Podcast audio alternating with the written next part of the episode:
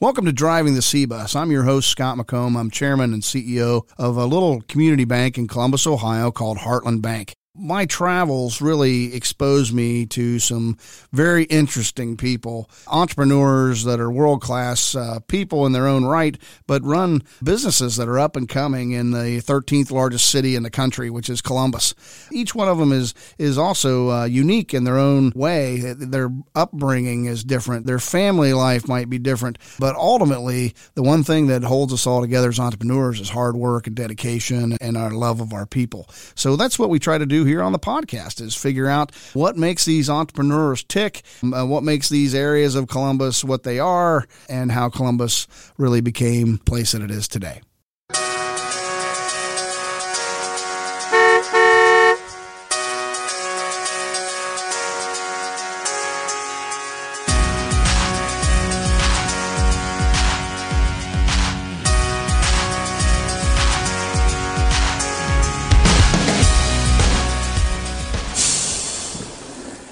Well, welcome back to Driving the C Bus. I'm Scott McComb, your host, and uh, today we have a very special guest, Jessica McNamee, who is joining us. Uh, she is a Vice President Director of Financial Planning for Heartland Planning and Associates. Uh, so one of our uh, one of our sister companies there at in the Heartland Bank and Heartland Bancorp group of companies.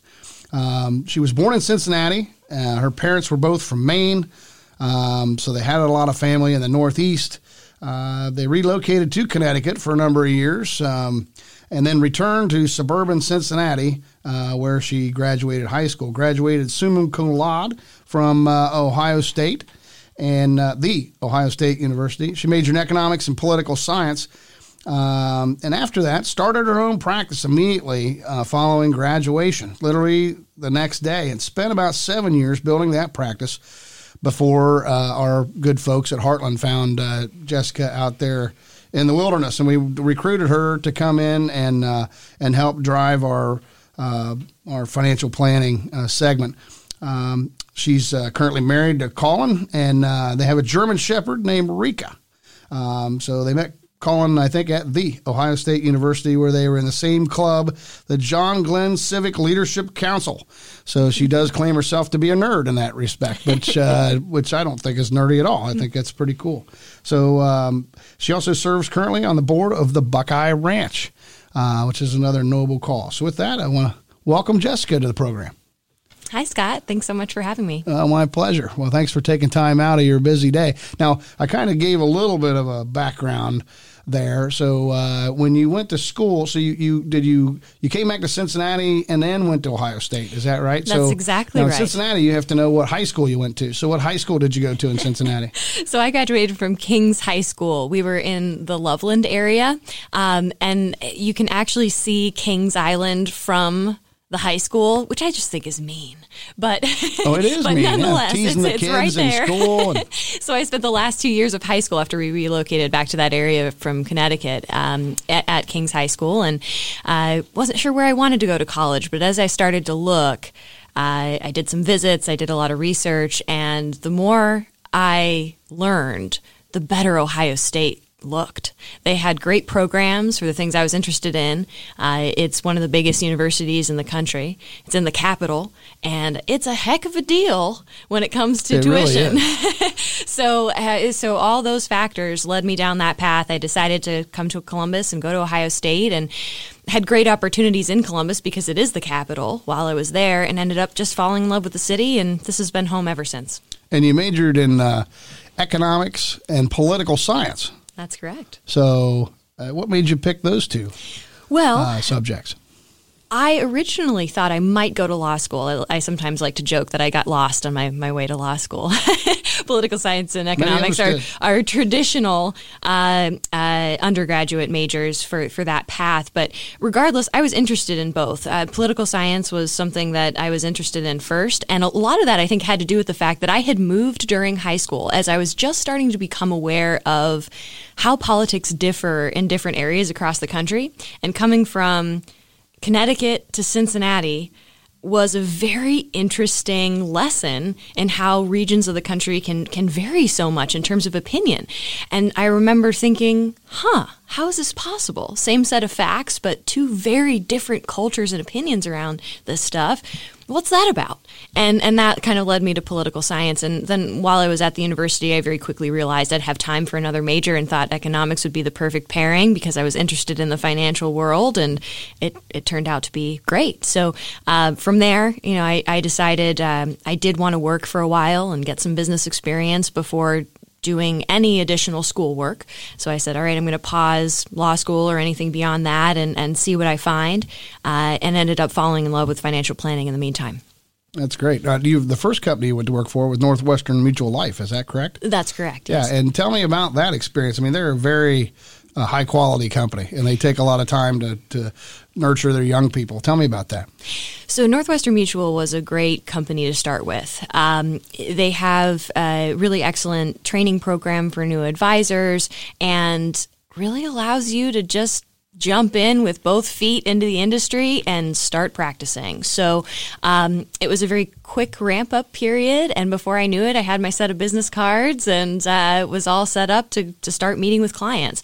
Now, one of the things I really appreciated about Northwestern is they had a strong culture of doing what we call joint work, meaning that not only was it encouraged, but in a lot of cases it was re- required that the newer advisors work with the more established tenured advisors so that we could see their process and how they helped clients and have a second set of eyes on the recommendations we were making early on. And that was a really powerful thing for me. So I, I'm, I'm grateful to the folks early on in my career who spent time with me and allowed me to see their process and, and ultimately influenced who I am as a planner today.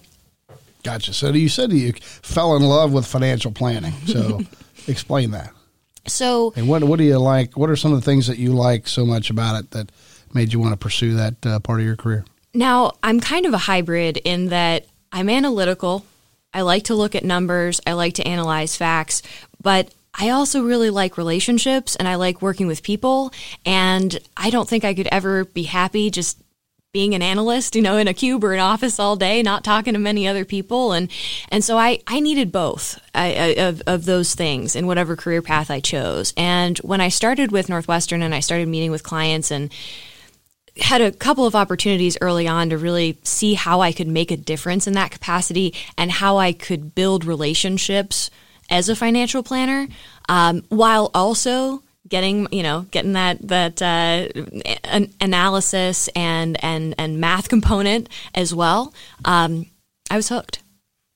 That's great. Well, there's a difference between. Tell me, maybe your your uh, interpretation of what relationship is. I mean, a lot of people in in this kind of business talk talk relationship, but they really don't have a relationship with their people, right? I mean, they yeah. sometimes they are more order takers or they're you know they, they initially do the sale, and then you know I, I hear a lot of people say I've I haven't seen my financial planning person in a long time, or I haven't seen my broker, you know, and the only time they call sure. me is when they're afraid I'm going to lose my account or something like that. Tell me about your version of what a relationship is.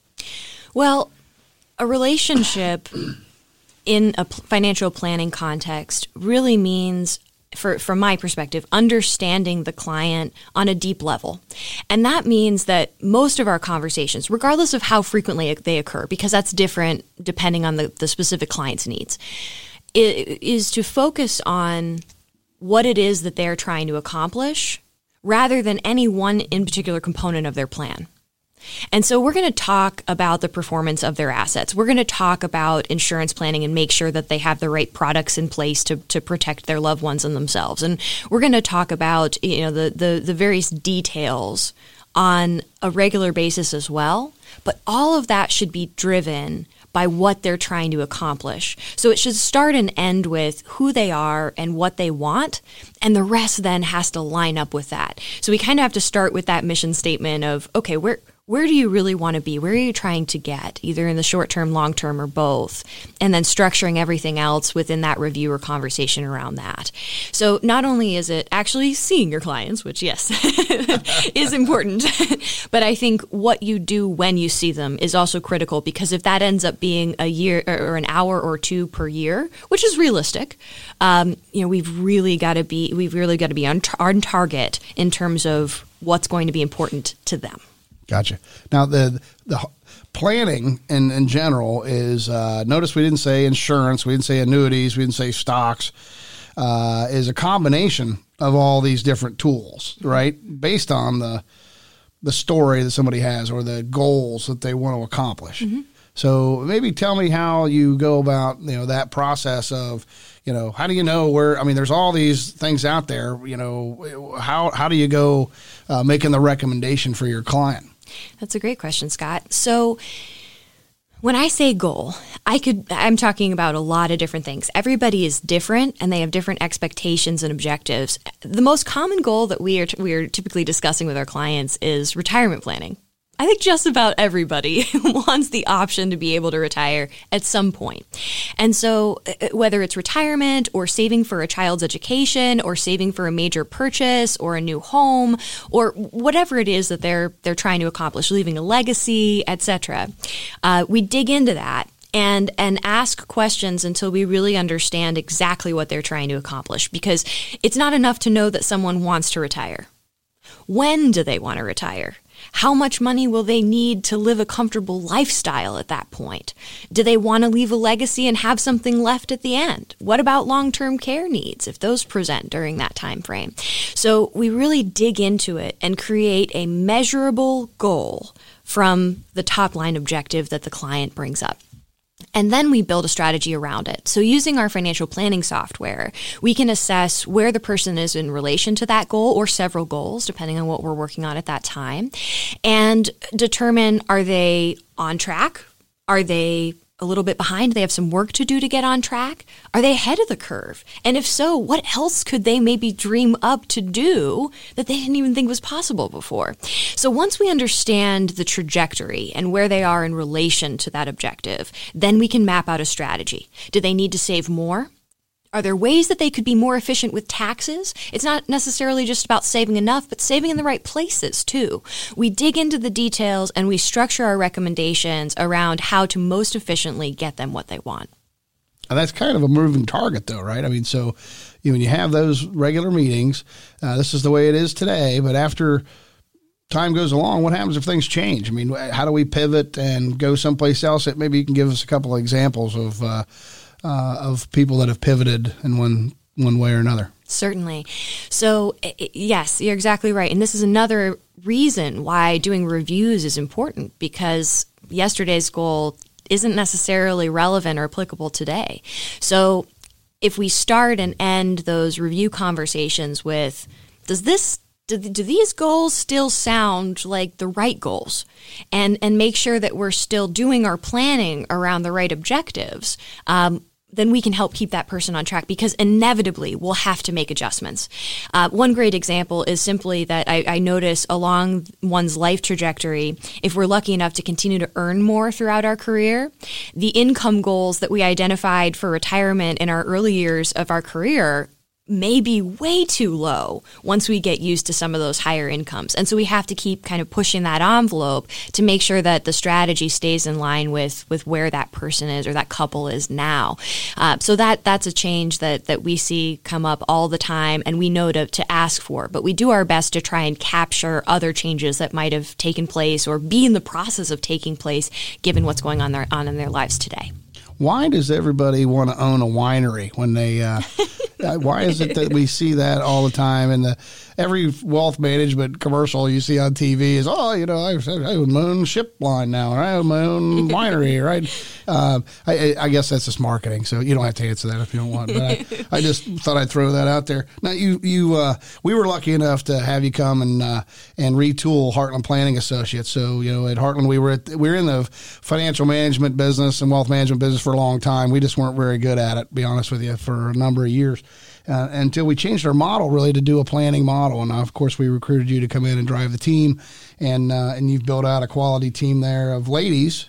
Uh, and a gentleman, um, actually two gentlemen now. we that, have two uh, gentlemen, but yes. they're still in a minority. Uh, uh, and, and we retooled with a company called LPL Financial. Tell me why that is significant and, and what they bring to the table. So, LPL is our broker dealer.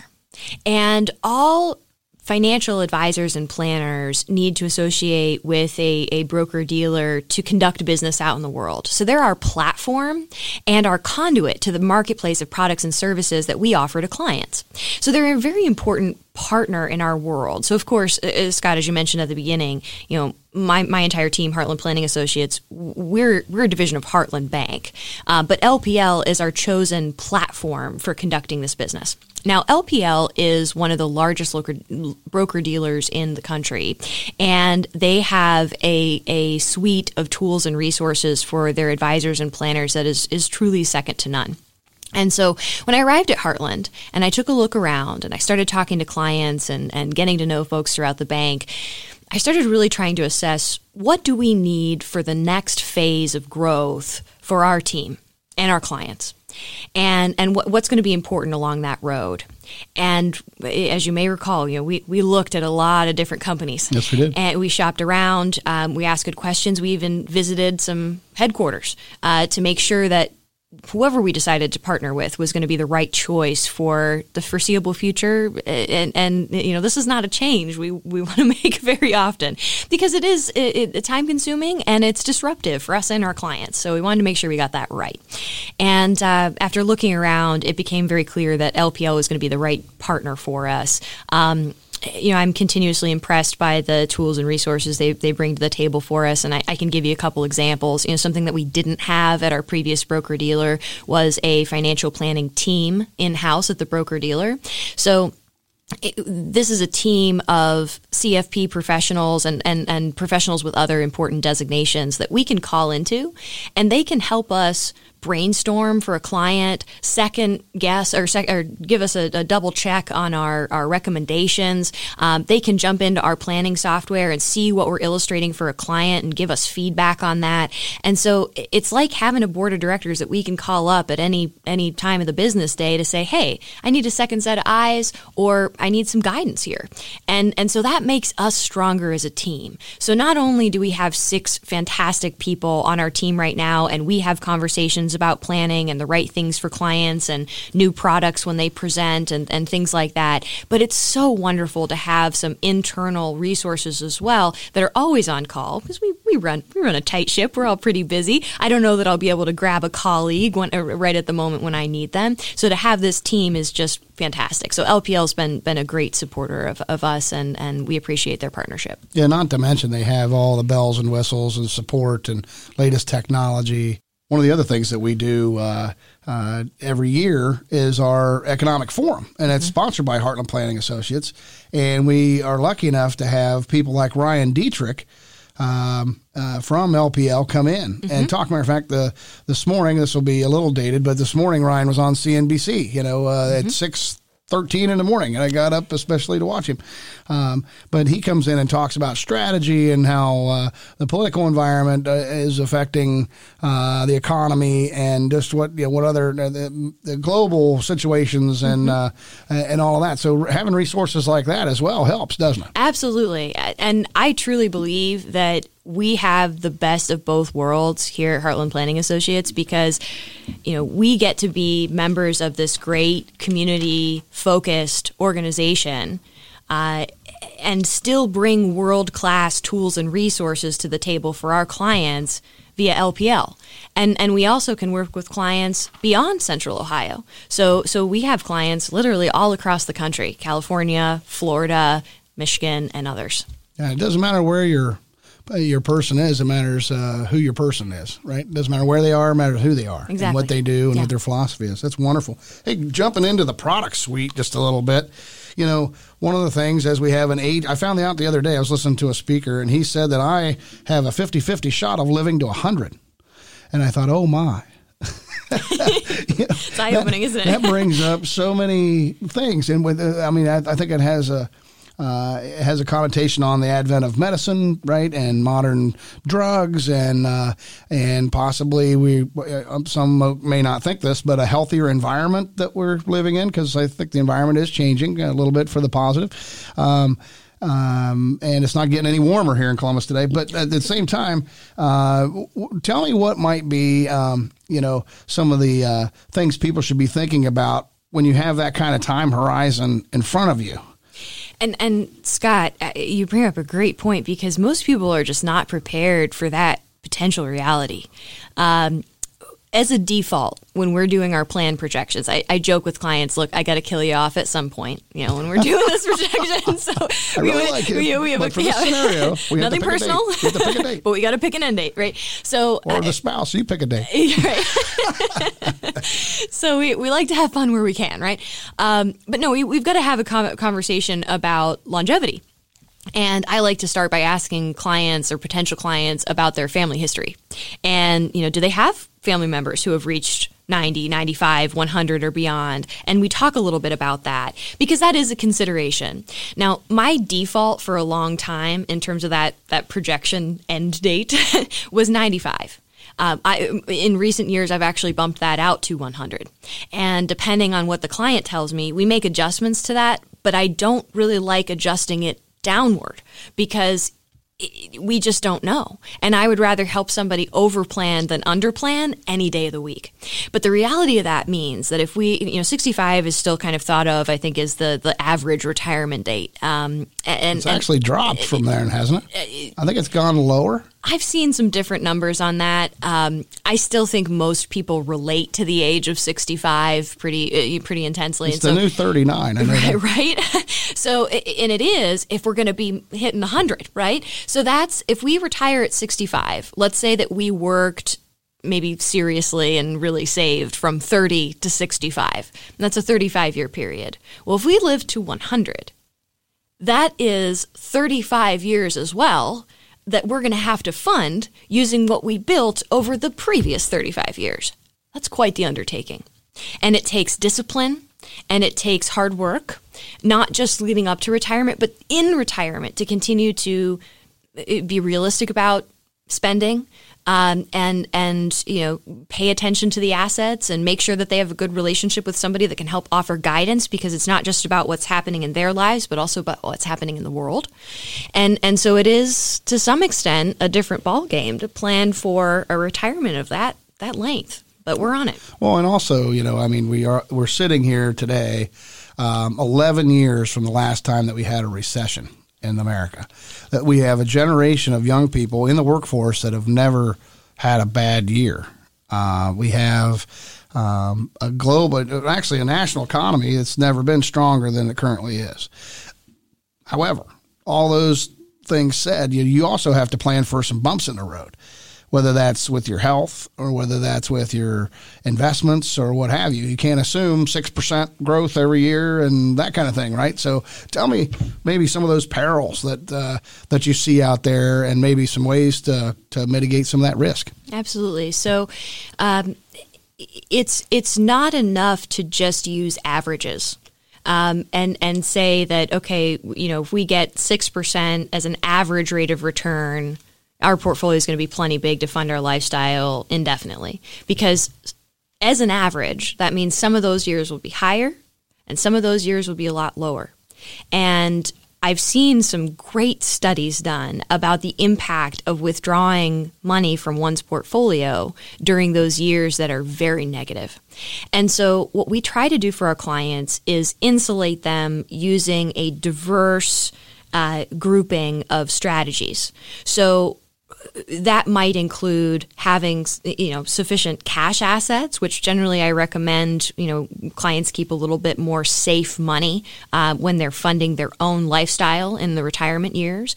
Um, cash assets, various kinds of market assets. Maybe we vary risk across a couple of different kinds of accounts. So maybe we have some dollars that are a little higher risk for some higher return. Maybe we have some dollars that are a little more stable for, and lower risk for, uh, you know, lower return, but again, more stability and and just as an option uh, when when markets are down. Maybe we also use some other uh, risk mitigation products like annuities to create a guaranteed income stream that could supplement any Social Security or other pension assets that one has. Um, uh, we may also use other kinds of vehicles that have cash values available for distribution, like a cash value life insurance policy. If we have other pots that we can go to when the market is down to try to avoid selling at all or as much as we might have in a really good year, uh, while the market is is is really down, like in a 2008 or another kind of recessionary year. Um, we have choices. We can navigate those waters. If planning isn't done to ensure that we have diversity, not just in the kinds of investments we have, but in the kinds of money that we have, then you know we we might just be stuck doing what we have to do.